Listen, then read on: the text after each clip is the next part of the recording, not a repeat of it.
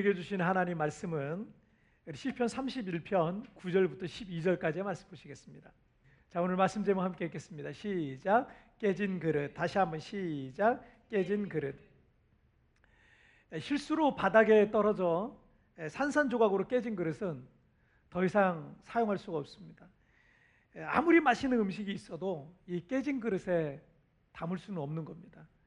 깨진 그릇은 쓸모없어서 쓰레기통에 버려줄, 버려줄 수밖에 없습니다. 시편 31편을 기록한 이 다윗은 자신의 인생과 처지가 마치 깨진 그릇과 같다라고 표현하고 있습니다. 오랫동안 이 사울 왕의 칼을 피해서 도망 다니는 때 이 시편을 보면 다윗이 지금 많이 지쳐 있구나라는 생각이 들어요. 고난이 길어지면 아무리 믿음이 좋은 사람도 자꾸 낙심이 되고 지치게 되고 또 포기한 그런 마음들이 자꾸 생기는 것 같습니다. 이스라엘 전체가 사울 왕의 명령으로 다윗을 잡으려고 지금 어, 그런 시도하고 있습니다. 그리고 어, 그는 오랜 이 도피 생활 중에 몸에 병까지 생겼어요. 몸에 병까지 생겨서 이제 언제 죽을지 모르는 병으로 언제 죽을지도 모르는 그런 고통 속에 있는 것을 우리가 보게 됩니다. 다음 다윗은 한순간에 모든 것을 잃었어요. 그리고 다윗을 지지하던 그 많은 사람들, 그 전에 과거에 다윗을 지지하던 주고 응원해 주는 사람, 그 많은 사람들이 지금은 하나도 없는 거예요.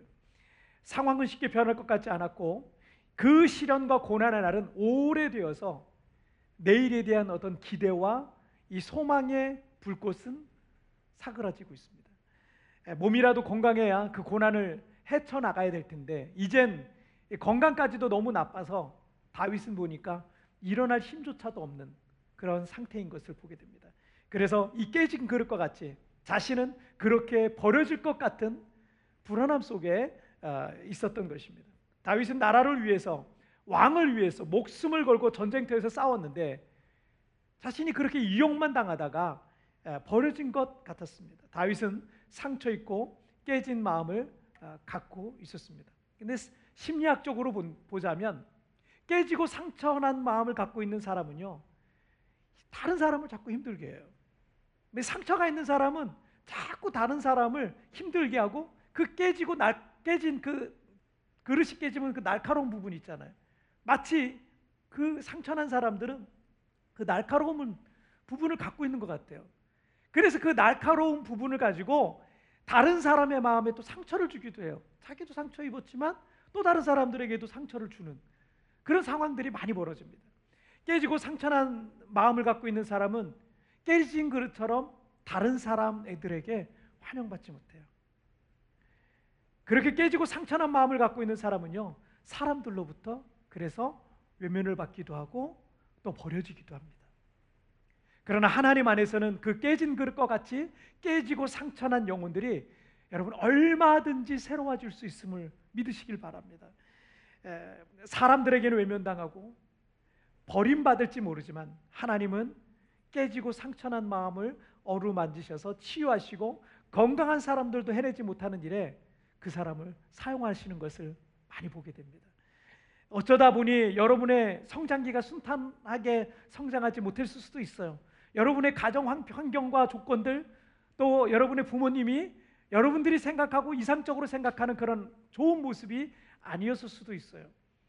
또 어, 여러분은 지금 여러 가지 일들로 인해서 실패하고 깨지고 부서진 인생을 살아가고 있는지도 모르겠습니다. 하지만 우리 하나님께서 우리를 치료해 주실 것을 믿으시길 바랍니다. 우리의 약점이 강점이 되게 될 것을 여러분 믿으시길 바랍니다. 자, 우리 첫 번째 주제 보실까요? 첫 번째 보시겠습니다. 함께 읽겠습니다. 시작. 시련 속에서 강해져 간다. 다시 한번 시작. 시련 속에서 강해져 간다. 이 시편이 총 150편으로 되어 있는데 이 150편 중에 다윗의 시편이 무려 74편 이상이 됩니다. 뭐 알려지지 않은 시도 혹시 다윗의 시일 것 같다라는 그런 얘기도 많이 하고 있습니다. 다윗은 음악적인 재능이 아주 뛰어났고 시적 재능이 탁월했던 사람이었어요. 음악을 했던 사람이에요. 그리고 시를 쓰는 그런 사람이었어요. 그래서 그가 고통과 환란 속에서 하나님 앞에 간구할 때 그것을 성령의 감동에 따라서 시로서 적어 놓은 것이 오늘날 우리가 읽고 있는 그 시편이 된 거예요.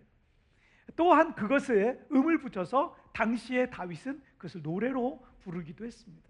그런데 다윗이 지은 시편 예, 시가 총 74편인데 이 74편의 시를 읽어 보시면 대부분이 정말 많은 양의 시들이 탄식의 시라는 걸 알 수 있어요. 탄식하면서 하나님 앞에 간구하고 강청하고 그 고난 속에서 자신을 건져 주시기를 간구하고 있는 시였다라는 것을 우리가 아, 발견하게 될 겁니다. 오늘 본문 시편 31편 역시 그 탄식 시 중에 한 편이라 할 수가 있겠습니다. 자, 오늘 9절 본문 9절 말씀을 한번 보실게요. 자, 함께 읽겠습니다. 시작. 여호와여 내가 고통 중에 있사오니 내게 은혜를 베푸소서. 내가 근심 때문에 눈과 영혼과 몸이 쇠하였나이다. 아멘. 다윗은 지금 큰 고통 속에서 하나님의 은혜를 지금 바라고 있는 거예요. 그는 지금 건강에 심각한 문제가 생겼다는 것을 우리가 알 수 있는데 눈과 여러분 건강이 나빠지면 눈이 일단은 좀 약해져요. 이 시력도 약해지고 눈도 계속 아리고 아프고 이러잖아요. 눈과 영혼과 몸이 쇠하였나이다라고 기록하고 있습니다. 그렇게 다윗이 그렇게 많이 아프게 된 것은 내가 근심 때문에라는 말, 말을 통해서 우리가 짐작을 해볼 수가 있는데 다윗이 아프게 된 이유가 근심 때문에 고대 위대한 철학자 중에 한 사람이 플라톤이 육체의 모든 병은 마음에서 시작된다라는 말을 했습니다. 현대의 많은 의학자들 역시 대부분의 병이 스트레스와 같은 것에서 시작된다라는 이론을 지지하고 있습니다. 아, 그리고 성경 잠언 18장 14절 아, 말씀에서도 사람의 심령은 그의 병을 능히 이기려니와 심령이 상하면 그것을 누가 일으키겠느냐? 그 사람의 심령이 망가지면 깨지고 상하면 그 사람을 누가 일으키겠느냐라고 말씀하고 있어요. 어떤 마음을 갖고 있느냐에 따라서 병이 심해지기도 하고 그 병을 치유할 수도 있는 거예요. 마음 갖기에 따라 그 병을 치유할 수도 있다는 얘기예요. 자, 하지만 그의 마음이 상하고 깨져버리면요. 그런 극심한 스트레스를 겪으면 거기에서 병이 생겨요. 그리고 그 병은 더 악화될 수밖에 없어요. 그래서 여러분이 어떤 상황 속에서 상황 속에 있을 때 여러분 긍정적인 마음 또 아, 믿음의 마음, 소망의 생각들로 여러분의 마음을 계속 채우는 일을 해야 돼. 몸이 아프고 또 여러 가지 상황이 나빠도 자꾸 그런 것들을 마음에 채워야 돼요. 아, 나는 아프다. 나는 지금 상황이 안 좋다. 나는 어렵다. 이런 걸로 채우면 여러분 더 안 좋아질 수밖에 없어요. 몸까지 아파오는 거예요. 그런데 그 긍정적인 걸 찾고 믿음의 생각들을 자꾸 채우고 소망적인 것들을 자꾸 채워야 되는 거예요.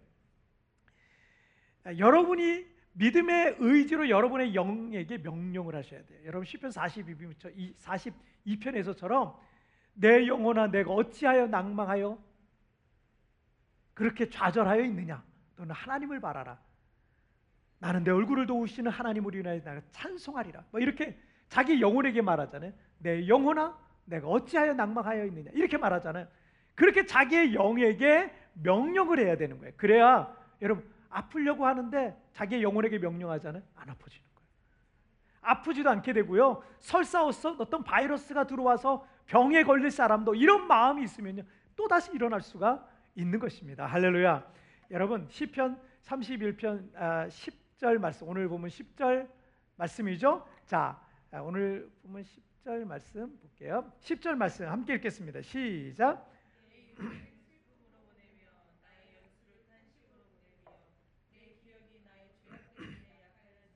나의 뼈가 쇠하도소이다. 자, 지금 다윗의 상황이 어떤지 짐작해 볼 수 있는 내용들입니다.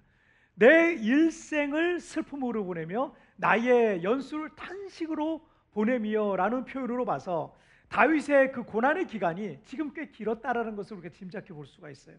그리고 그 고난이 여전히 끝나지 않고 있어요. 여전히 그 고난 속에 있어요. 그래서 다윗의 기력은 점점 점점 더 쇠하여 가고 있고 그의 뼈가 쇠하여 가고 있고 기력이 약해져 가고 있고 이제는 더 이상 벼틀 힘이 없다고 이제는 병들어서 일어날 기력과 힘조차 없다라고 어, 고백하고 있는 걸 볼 수 있습니다. 자, 11절 말씀도 보실게요. 시작. 내가 모든 대적들 때문에 욕을 당하고 내 이웃에게서는 심히 당하니 내 친구가 놀라고 길에서 보는 자가 나를 피하였나이다. 자, 그뿐만 아니라 다윗은 대적들로 인하여서 수치와 조롱과 모욕을 당해야 했고 이웃과 친구들로부터 외면당하고 배신을 겪어야 했습니다. 그러니 다윗이 겪어야 될 이 스트레스는 말로 다 표현할 수 없을 정도의 고통이었고 그것으로 인해서 몸까지 아플 정도였다라는 겁니다. 한때 민족을 위기에서 구한 영웅으로 온 백성에게 칭송을 받았던 이 다윗은 한순간에 그 모든 영광의 지위를 박탈당했어요. 집에서 몰래 빠져나와 도망가야 됐고 자기가 도피하는 중에 그 사이에 자기의 아내를 다른 남자에게 뺏겨버렸어요. 모든 재산을 잃었고 전국의 수배령이 떨어진 범죄자가 되어버렸어요. 이 동굴과 저 동굴로 그리고 이 광야와 저 광야로 피해가며 생명을 부지해야 했습니다. 그 기간도 며칠도 몇 달이 아닌 수년간 계속 이어져 가야 했습니다. 어디 맘 편히 쉴 곳조차 없어서 다윗은 도망다니면서 밤에도 신발을 신고 옷을 벗지 못했어요. 칼을 쥔 채로 늘 여기저기 노숙을 하면서 그렇게 생활을 해야 했던 겁니다. 그래서 다윗은 10절에서 내 일생을 슬픔으로 보내며 나의 연수를 탄식으로 보내며 라고 탄식 고백하면서 자신의 젊은 아, 날들이 슬픔과 탄식의 연속임을 지금 괴로워하고 있는 것입니다. 하지만 다윗의 젊은 날 그에게 많은 고난과 시련이 있었지만 그 기간 동안 다윗의 믿음이 더 크고 강해졌어요. 여러분 이 기간이 다윗에게 어쩌면 필요했기 때문에 하나님께서 그에게 허용을 하셨는지도 모르겠어요. 왜냐하면 하나님 외에 그 누구도 의지할 수가 없는 거예요. 하나님 외에 그 무엇도 어떤 환경도 어떤 자리도 의지할 게 아무것도 없었던 거예요. 왜냐하면 다윗이 가장 영광스러운 자리에 있다가 한순간에 한순간에 그 자리에 모든 걸 박탈당하고 내려왔잖아요. 의지할 게 아무것도 없는 거예요. 그리고 오직 하나님만 바라보고 하나님만 의지할 수밖에 없는 겁니다. 여러분 올해 우리에게 찾아온 이 코로나 19 팬데믹은 우리 모두에게 큰 고통을 사실 안겨주고 있어요. 처음 한두 달이면 잠잠해질 줄 알았던 이 코로나는 1년이 다 되어 가도록 계속 이어지고 있고요. 성도들은 급히 짐을 싸서 한국으로 철수할 수밖에 없었고 여기서 그래도 직장을 갖고 있었던 이들이 직장을 잃고 사업장 문을 닫고 1년 동안 수입 없이 생계조차 막막한 그런 상황에 처해지기도 했습니다. 어, 교회에도 예배 중단, 뭐 교회 폐쇄, 한국에 뭐 그런 긴급 행정 명령들이 떨어지니까 한국 교회 역사상 처음 경돌 일들로 인해서 교회들이 다 당황하기는 목회자들이 당황하고 성도들도 당황하기는 마찬가지였습니다. 교회의 모든 예배와 모임과 사역은 다 중단되거나 비대면 온라인 사역이라고 하는 낙선 방법으로 최소화해서 진행해야 했습니다. 예배뿐만 아니라 성경 공부와 제자 훈련 또는 기도회조차도 여러 가지 제약들이 많이 있고 무엇보다도 성도들이 함께 모여서 얼굴을 보며 교제할 수 없었다는 없다는 것이 큰 아쉬움으로 또 안타까움으로 갖고 있습니다. 각 교회마다 예배 인원이 줄고 또 헌금이 줄고 또 성도들의 영적 성장이 그냥 갑자기 중단되는 것 같은 그런 염려와 마음들도 있습니다. 아, 그러나 여러분 꼭 그렇지만은 않아요. 꼭 그렇지만은 않아요. Back to 예루살렘이라는 책에는요 중국의 빌리 그레함이라고 어, 불리는 수융저 형제라는 분의 간증이 나와요. 예, 중국이 공산화되면서 수십 년 동안 감옥에 갇혀서 투옥을 에, 투옥된 분들이 굉장히 많거든요. 아, 이분도 그 중에 한 분이셨어요. 에, 1949년 이 공산주의자들은 대부분의 교회 건물들을 파괴해 버렸어요.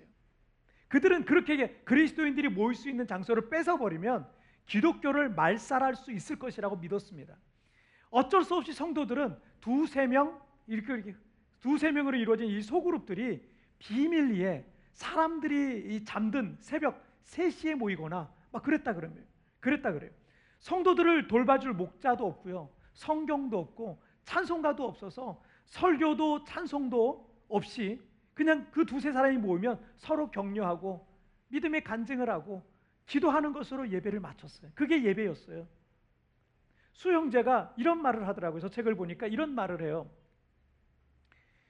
우리는 표면적인 신앙의 형식을 잃었다고 해서 약해진 것이 아니라 하나님을 향한 믿음이 그만큼 더 순수해져서 오히려 더욱 강해졌음을 깨달았다.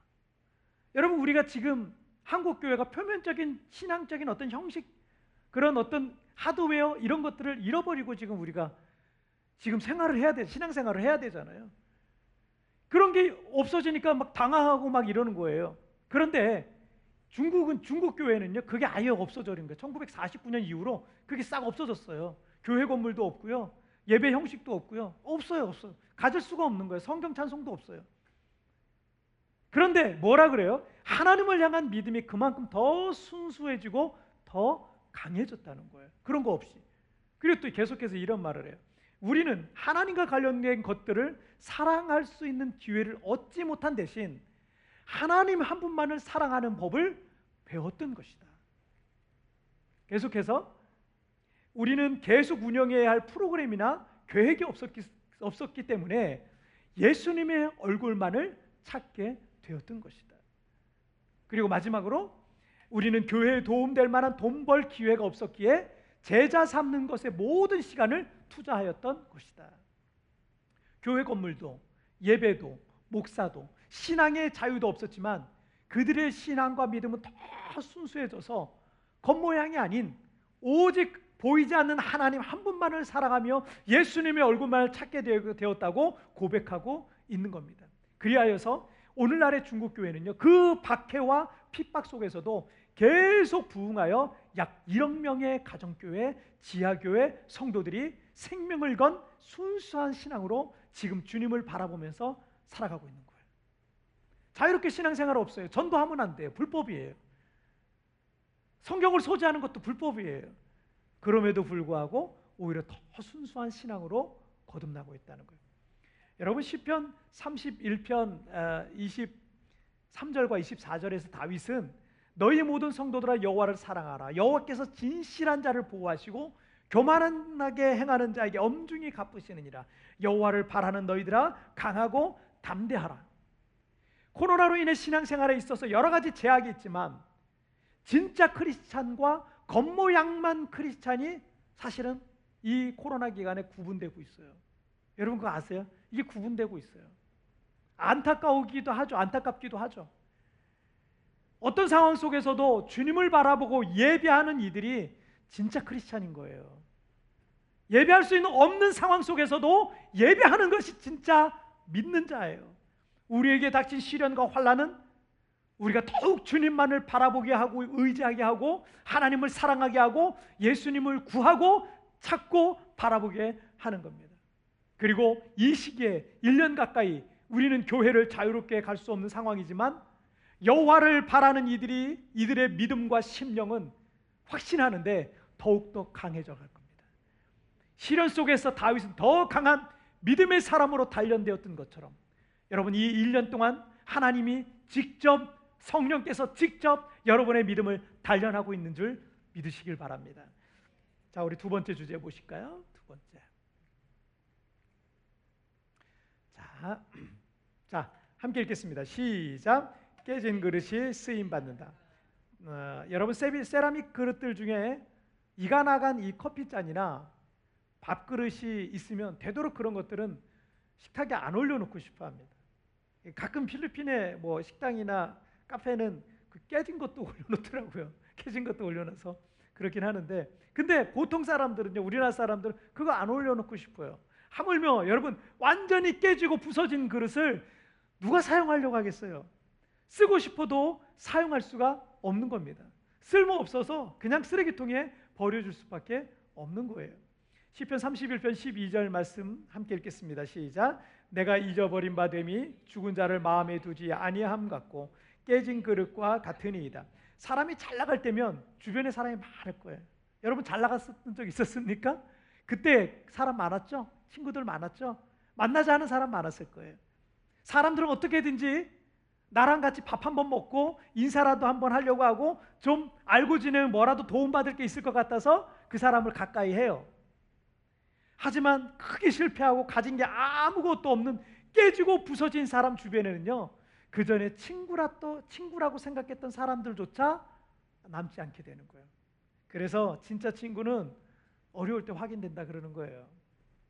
다윗이 왕의 표적이 되고 쫓길 때, 왕의 표적이 되어서 쫓길 때, 다윗이 환란을 당할 때에는 사람들의 기억에서 과거 다윗이 골리앗을 죽여서 민족을 구원한 영웅이었다라는 사실은 잊혀가기 시작했어요.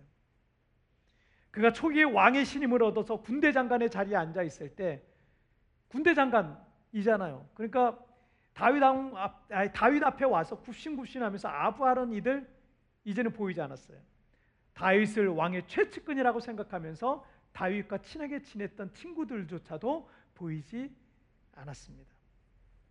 그것을 다윗은 죽은 자를 마음에 두지 아니함 같고 깨진 그릇과 같다라고 자신의 인생을 그렇게 표현하고 있는 겁니다.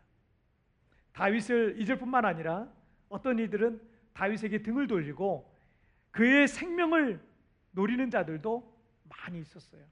다윗의 생명을 취해서 사울 왕의 신임을 얻고자 함이었죠. 그런데 여러분 시편 31편 14절과 15절 말씀 여호와여 그러하여도 나는 주께 의지하고 말하기를 주는 내 하나님이라 하였나이다. 나의 앞날이 주의 손에 있사오니 내 원수들과 나를 핍박하는 자들의 손에서 나를 건져 주소서. 다윗의 사, 방에 그의 목숨을 노리는 대적들이 있었고 상황은 점점 더 나빠졌고 그런 그런 상황 속에 극심한 스트레스로 다윗의 건강은 심각하게 나빠져 가서 그는 더 이상 일어날 기력조차 없는 상황이에요. 손 하나 까딱하기가 힘든 그런 상황이에요. 하지만 그 상황 속에서도 다윗은 주님을 의지하고 바라보고 있는 거예요. 내일을 알 수 없는 시련과 고난이 계속되고 있지만 자신의 앞날은 주님의 손에 있다. 여기 영어 성경이 뭐라고 되어 있어요? My times are in your hands라고 되어 있잖아요. 내 시간들, 나의 인생, 나의 미래, 나의 앞날, 나의 모든 것들이 대적들의 손에 달린 게 아니라 주님의 손에 달린다는 달려 있다는 거예요. 그러므로 나를 핍박하는 자들의 손에서 건져 달라는 겁니다. 언제든지 나를 죽이려 달려드는 이들에 의해서 당장이라도 끝장날 것 같은 위기의 날들을 살아가고 있으며 당시 당시 다윗은 사맹 음침한 골짜기를 걷고 있지만 내 인생의 시간은 내 운명은 내 앞날은 내 진로는 내 미래는 하나님의 손에 달려 있습니다라고 확신하고 있습니다. 다윗의 인생은 산산이 부서진 것 같았어요. 한때 민족의 영웅이 반역자, 반역자가 되어서 수배자가 되어 쫓기고 있습니다. 친구들이라고 생각했던 이들 다윗의 목을 베어서 사울 왕에게 바쳐 가지고 공을 세우려고 혈안이 돼 있어요. 저 사람 내 친구였는데 나랑 같이 웃고 떠들고 성전에서 같이 예배했던 사람들이었는데 이런 생각 때문에 속상했어요. 이스라엘 땅 그 어디에도 다윗의 편에 서 있는 사람들은 없었습니다. 언제 어디에서 추격자들로 인해서 죽임을 당할지 알 수가 없는 상황이었습니다. 하지만 자신의 생명과 인생 그리고 미래와 앞날이 다윗의 생명을 찾는 원수들의 손에 달린 것이 아니라 하나님의 손에 달려 있음을 다윗은 굳게 믿고 신뢰하고 있는 것입니다. 지금의 상황들이 당장이라도 나의 모든 것을 끝장낼 것처럼 느껴지지만 여러분 나의 인생은 하나님의 손에 달려 있음을 믿으시길 바랍니다. 나의 미래와 나의 시간과 나의 운명은 하나님의 손에 달려 있음을 여러분 믿으시길 바랍니다. 산산조각난 다윗의 인생은 소망이 없었어요. 사람들에게 버려져 실패자로 끝날 것 같았지만 하나님의 손에 의해 그 깨진 그릇 다윗은 하나님의 위대한 사람으로 쓰임 받게 되었던 것입니다. 그래서 성경 역사상 여러분 위대하게 쓰임 받았던 사람들은요 모두 다 깨진 그릇이었어요. 믿음의 조상 아브라함은요 100세 때 소망이 자신에게 소망이 전혀 없다라고 생각하는 바로 그 순간에 하나님 앞에 부름 받고 이삭이라는 아들을 낳았던 거예요.